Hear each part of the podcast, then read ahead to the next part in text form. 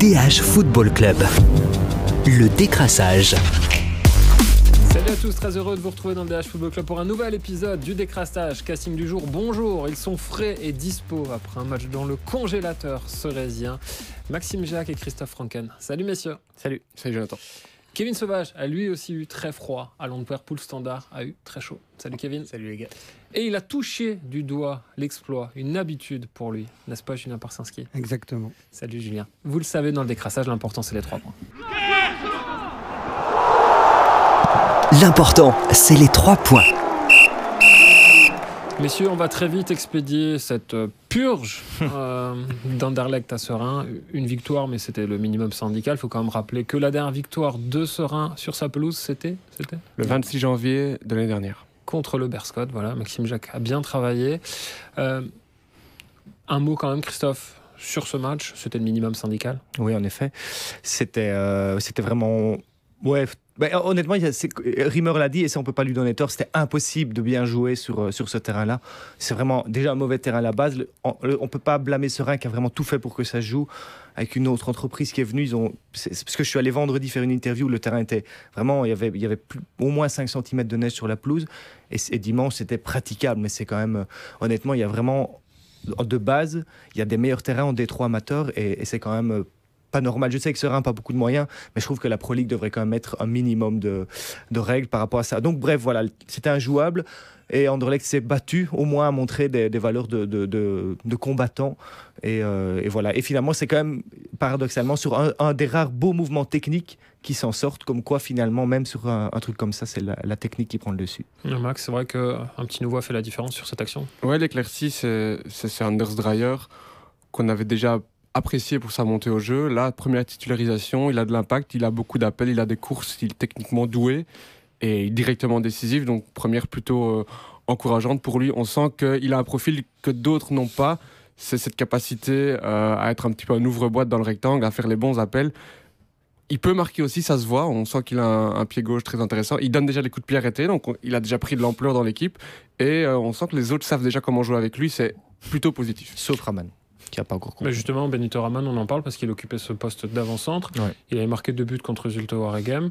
Euh, il en avait raté deux aussi contre Zulte Waregem. On sent quand même qu'au niveau euh, Anderlechtois, pour bonifier derrière, il va falloir un, voire deux avant-centres. Et cette quête d'un neuf, elle s'annonce quand même compliquée après ce qui s'est passé avec Thomas Henry ce week-end. Oui, c'est vraiment, voilà, ils ont lancé plusieurs pistes. Il y en a d'autres de, joueurs, visiblement, euh, qui ont joué ou qui jouent encore en Belgique aussi. Donc, parce que c'est vrai que c'est des Danois, donc on a l'impression qu'ils vont aller faire que dans le réseau en Scandinavie, mais, euh, mais pas, pas exclusivement. Il y a aussi des pistes au Danemark. Euh, Fredberg était au Danemark il y a, quelques jours. Donc, euh, donc voilà, il, cherche un peu partout. Fredberg, le directeur technique ou l'adjoint de Riemann L'adjoint, c'est vrai, parce qu'effectivement, il était dans la tribune en face du banc des, des trucs, mais il était relié au banc d'Anderlecht et aux vidéo-analystes, qui les deux, on était à la chance, Maxime et moi, d'être à côté des, analyses vidéo d'Anderlecht. Et c'était amusant, ils ont une sorte d'application, là, voilà, on fait la petite parenthèse, où vraiment ils appuient sur qui ils veulent contacter, est-ce qu'ils veulent contacter tout le monde, juste un.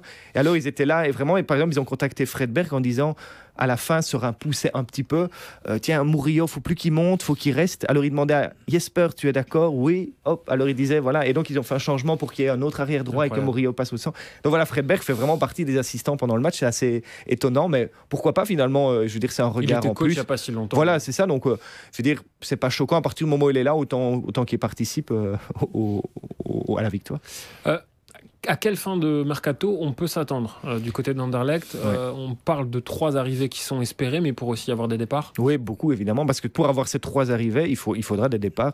Donc, et, euh, là, c'est l'académie qui va servir de, de, piston. Bien sûr, ils essayent de, de refourguer ou de refourguer Van Grombrugge, mais c'est très difficile parce qu'avec leur gros salaire. Mais ce qui va vraiment amener de l'argent, c'est Duranville, ils espèrent évidemment, puisque Duranville veut pas signer, donc ils veulent le vendre ici. normalement, c'était en, juin, mais vu qu'il est blessé, et que les clubs, les grands club le connaissent, ce sera plutôt en janvier. Euh, il y, a Sadiki qui est encore dans, dans le, sur, sur, le marché, il y a, y a Sardella. Euh, donc voilà, il y, a, vraiment plusieurs joueurs. Silva va s'en aller, évidemment, Esposito. Donc il y a beaucoup d'économies de salaire. Quelques jeunes qui peuvent rapporter un peu d'argent. Aiteladj est déjà parti. Euh, c'est les seuls qui ont une petite valeur, évidemment. Donc ils, font, ils font ce qu'ils peuvent. Mais... Il y a la réalité du marché. Mais messieurs, il y a aussi le message qui sera envoyé par un départ de Julien Duranville. En termes d'image, ce serait désastreux. C'est une tristesse aussi de vendre son plus beau joyau, alors qu'on voit aussi dans toute l'Europe, souvent les clubs développent ce genre de joueurs et réalisent des plus-values immenses en les vendant 2-3 ans après. Là, ça veut vraiment dire, euh, c'est limite de la brocante. Et... C'est de la brocante, mais à, partir du moment où il veut pas signer, il faut le vendre ce mercato-ci ou le mercato suivant? Euh, et vu qu'il ne va plus énormément jouer, ça change pas. Autant le vendre maintenant qu'il puisse faire le mercato. La situation à court terme, je peux les comprendre. C'est sur le long terme que ça a été mal géré parce qu'il aurait fallu mieux le guider. Maintenant, il faut connaître Duranville, c'est un, phénomène chez les jeunes depuis longtemps. Euh, il est en contact avec des clubs. Southampton le connaît depuis qu'il a 12 ans, discute avec ses parents quasiment une fois par semaine depuis qu'il a 12 ans. Duranville rêve de Dortmund depuis qu'il est petit. C'est compliqué aussi de le garder. À partir du moment où il a décidé de ne pas rester, autant le vendre. voilà. Et le standard le, sait avec Raskin et, et Amala. Si c'est pour arriver à des cas comme ça, c'est pas mieux. Et on voit des sommes assez folles pour lui et 10-15 millions pour un joueur qui a joué 3-4 euh, matchs. Ce sera pas 15, hein, mais s'ils arrivent à en avoir 10, ils sont très S'ils ont 10 millions pour un joueur qui a joué 3-4 matchs, fantastique. Mhm. Kevin Ouais, c'est quand même, je trouve, dramatique pour un club d'Anderlecht comme Anderlecht d'en arriver là. C'est-à-dire qu'Anderlecht a fait tout le boulot pour un autre club qui va certainement pour pouvoir le revendre euh, encore plus. Euh, et s'il n'a pas envie de re-signer, comme Christophe le dit, il y a beaucoup de clubs derrière lui, mais c'est aussi, je pense, compte tenu de la situation d'Anderlecht, cet Anderlecht-là ne fait pas rêver à long terme. Et c'est triste de, voir que c'est l'académie d'Anderlecht qui est une des meilleures euh, en, Belgique qui doit sauver les finances du club. On en parlait entre nous, mais c'est un peu le copy-paste de ce qui s'est passé au Standard euh, ces dernières années. ces deux institutions du football belge, deux des plus grands clubs belges qui sont un peu en perdition. C'est quand même assez triste de voir ces jeunes éléments quitter mais le. il l'avait déjà fait avec Doku euh, il, y a, il, y a, quelques années. Et euh, c'était aussi pour financer, pour pouvoir financer le reste, combler les trous. Il avait joué, il avait apporté. C'est sûr, parce qu'il avait déjà, il, était déjà Diable Rouge, évidemment. Duranville, il le vend plus tôt. Mais parce que là, si on fait le bilan de ce qu'a apporté Julien Duranville à Anderlecht, ce sera juste financier. Ah, purement. Et lui, aussi est déçu. Il imaginait ça autrement. Les blessures et le contexte a finalement changé la donne. Mais, euh, mais c'est ainsi. Ils sont obligés de vendre maintenant. Quand vous dites au aux, Danois qui, que Anderlecht a refusé 9 millions pour Amuzu en, été, ils tombent de leur chaise. Donc euh, c'est ainsi à Anderlecht. Maintenant, ils vont vendre beaucoup et les seuls qui ont de la valeur, c'est les jeunes. Donc je veux dire, on peut pas blâmer euh, la direction danoise en disant ah, ils vendent Duranville. Ça a été les, erreurs ont été faites avant. Il aurait fallu ne pas le laisser rentrer dans Ils gèrent au plus vite et ils voient vraiment les actifs, les passifs. Qu'est-ce qu'on peut faire pour essayer d'avoir des trucs? Et voilà, il n'y a, y a, pas, y a pas 10 000 choix. Euh. Ah, c'est devenu une affaire financière, hein, le foot. Bah oui, c'est ce que voilà, c'est un On parle plus que d'argent dans le foot et, même quand, quand on est observateur et amateur de foot, on ne fait que parler d'argent, la preuve ici. On va encore parler chiffres, cette fois-ci, pour le standard, mais plus top 4, top 8. Et on va se demander, Kevin, pourquoi le standard est à sa place finalement, parce qu'il n'y a pas eu photo euh, sur ce match à l'Antwerp, avec quand même un progrès relevé par Frédéric Bleus de manière un petit peu cynique, c'est que cette fois-ci le standard a marqué un but. Oui, voilà, la différence était criante et on en vient à se dire qu'au final, le 3-0 dont on a beaucoup parlé, hein, euh, face à l'Antwerp, bah, c'était peut-être simplement un off de la part des, Anversois, parce qu'ils ont roulé sur le standard de, de façon euh, assez euh, extraordinaire. Et ben, le standard, oui, est à sa place. Pourquoi? Parce qu'il a peut-être tiré la corde pour plusieurs joueurs. Je parle par exemple de Balikwisha, qui a besoin d'un deuxième, voire d'un troisième souffle. Euh, il y a des joueurs qui sont en manque de, de confiance. Zinkernagel, même s'il a mis un super bassiste euh, en, milieu de semaine, parce qu'on n'en parle pas évidemment, il y a eu cette victoire face à Malines, qui laissait présager de belles choses pour le standard à, à l'Antwerp. Et Zinkernagel l'a dit, on a peut-être cru que ça allait être un petit peu plus facile, mais on a joué comme des enfants. Et c'est vrai, la façon dont le standard a défendu sur les coups de pied arrêtés, c'est-à-dire les, corners, ils avaient déjà eu un, avertissement face à Malines euh, de la sorte. Là, il y a eu deux fois, et c'est arrivé sur un but euh, à l'Antwerp. Les, les, reconversions offensives de, de l'Antwerp ont été très très mal gérées. Et puis évidemment, des erreurs individuelles le jeune Kanak, ben voilà, il a glissé.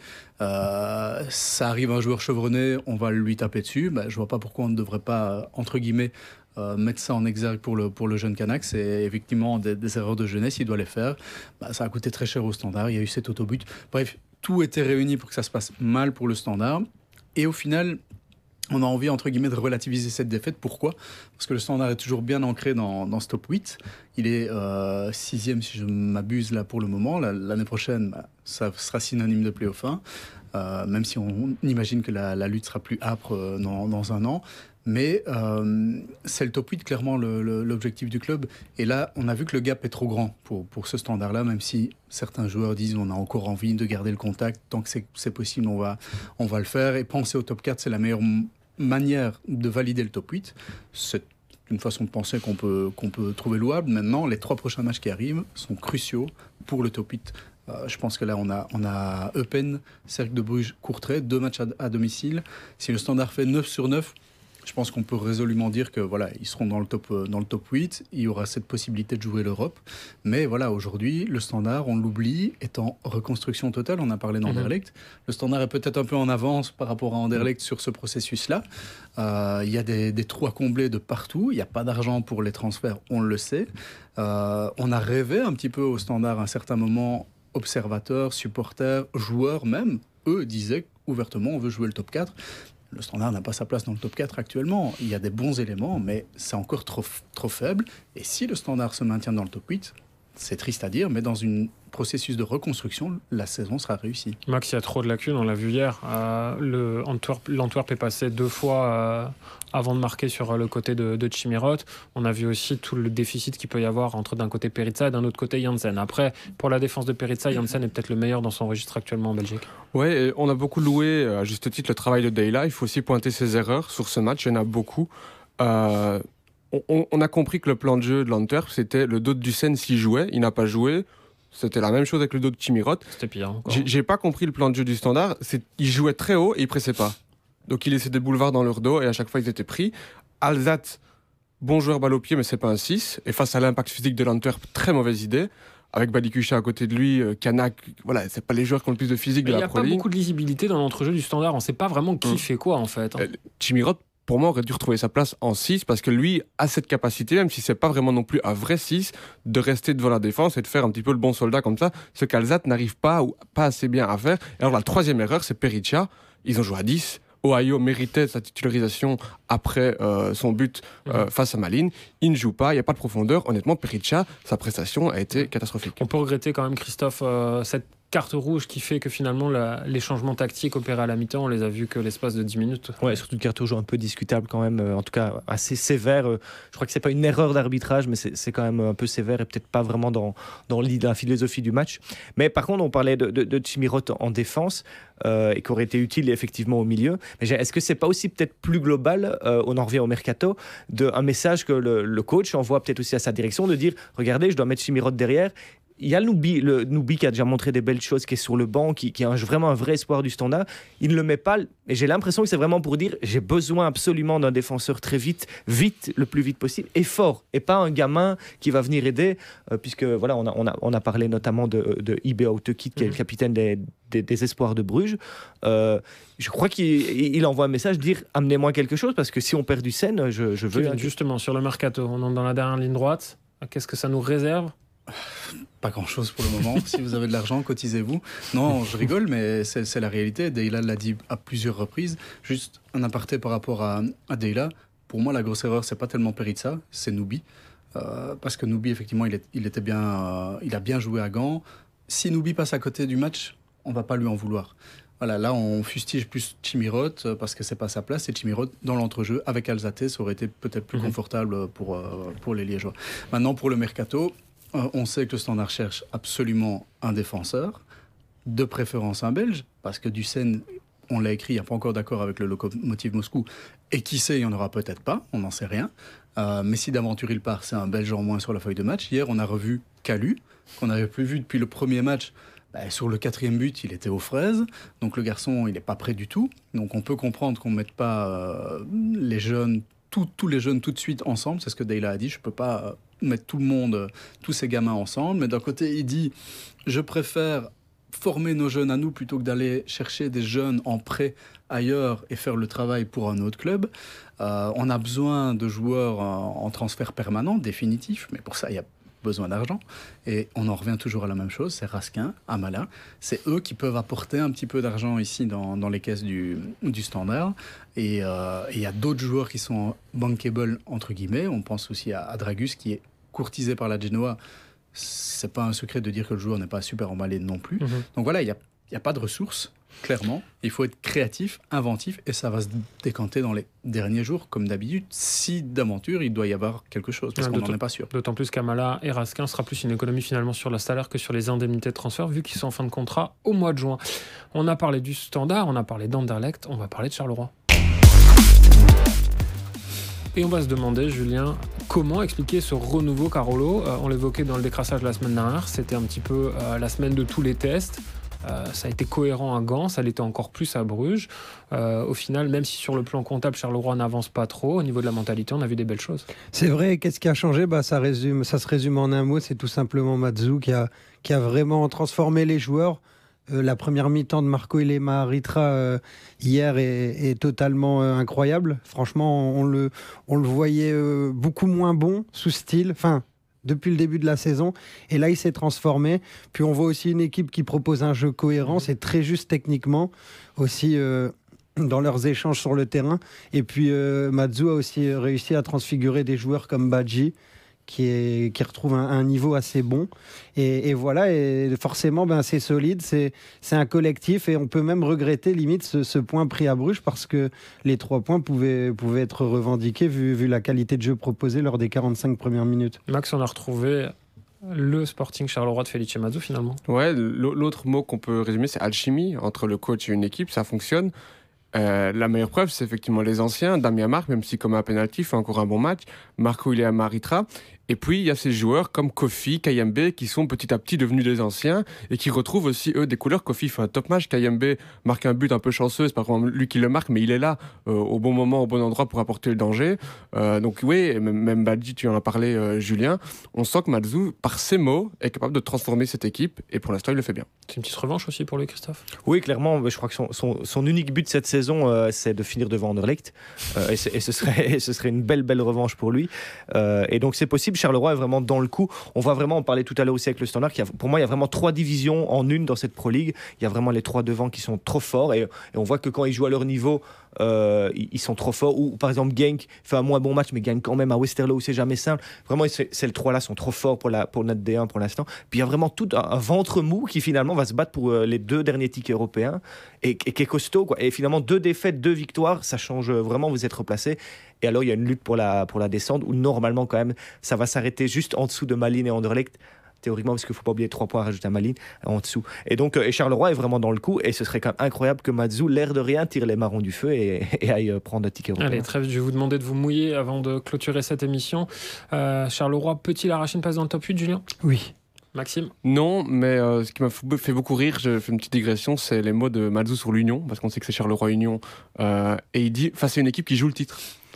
et quand il était à l'Union, c'était le mot qu'il voulait jamais proposer, et maintenant qu'il ne l'est plus, face à une équipe qui joue le titre, ça m'a fait beaucoup rire, parce que la perception venant de Mazou, selon qu'il est dans un club ou un autre, est totalement différente. Felice Mazou, roi de la com. Kevin Charleroi dans le top 8 Non? Non, je pense pas. Et petite parenthèse, on ne l'a pas dit, Bruges sorti du top 4. Mm. Vous remontez à plusieurs années pour 5 le sur pour le 21 pour Bruges. voir. Euh, Et potentiellement, moi, je ne les mets pas dans le top 4. Christophe? Moi, je mets Bruges dans le top 4 et Charleroi dans le top 8. Très bien, bah, en tout cas, on aura un élément de réponse après ce choc qui nous attend entre Charleroi et l'Union. La semaine prochaine, on vous en parlera dans un nouvel épisode du décrassage. À bientôt, salut DH Football Club. Le décrassage.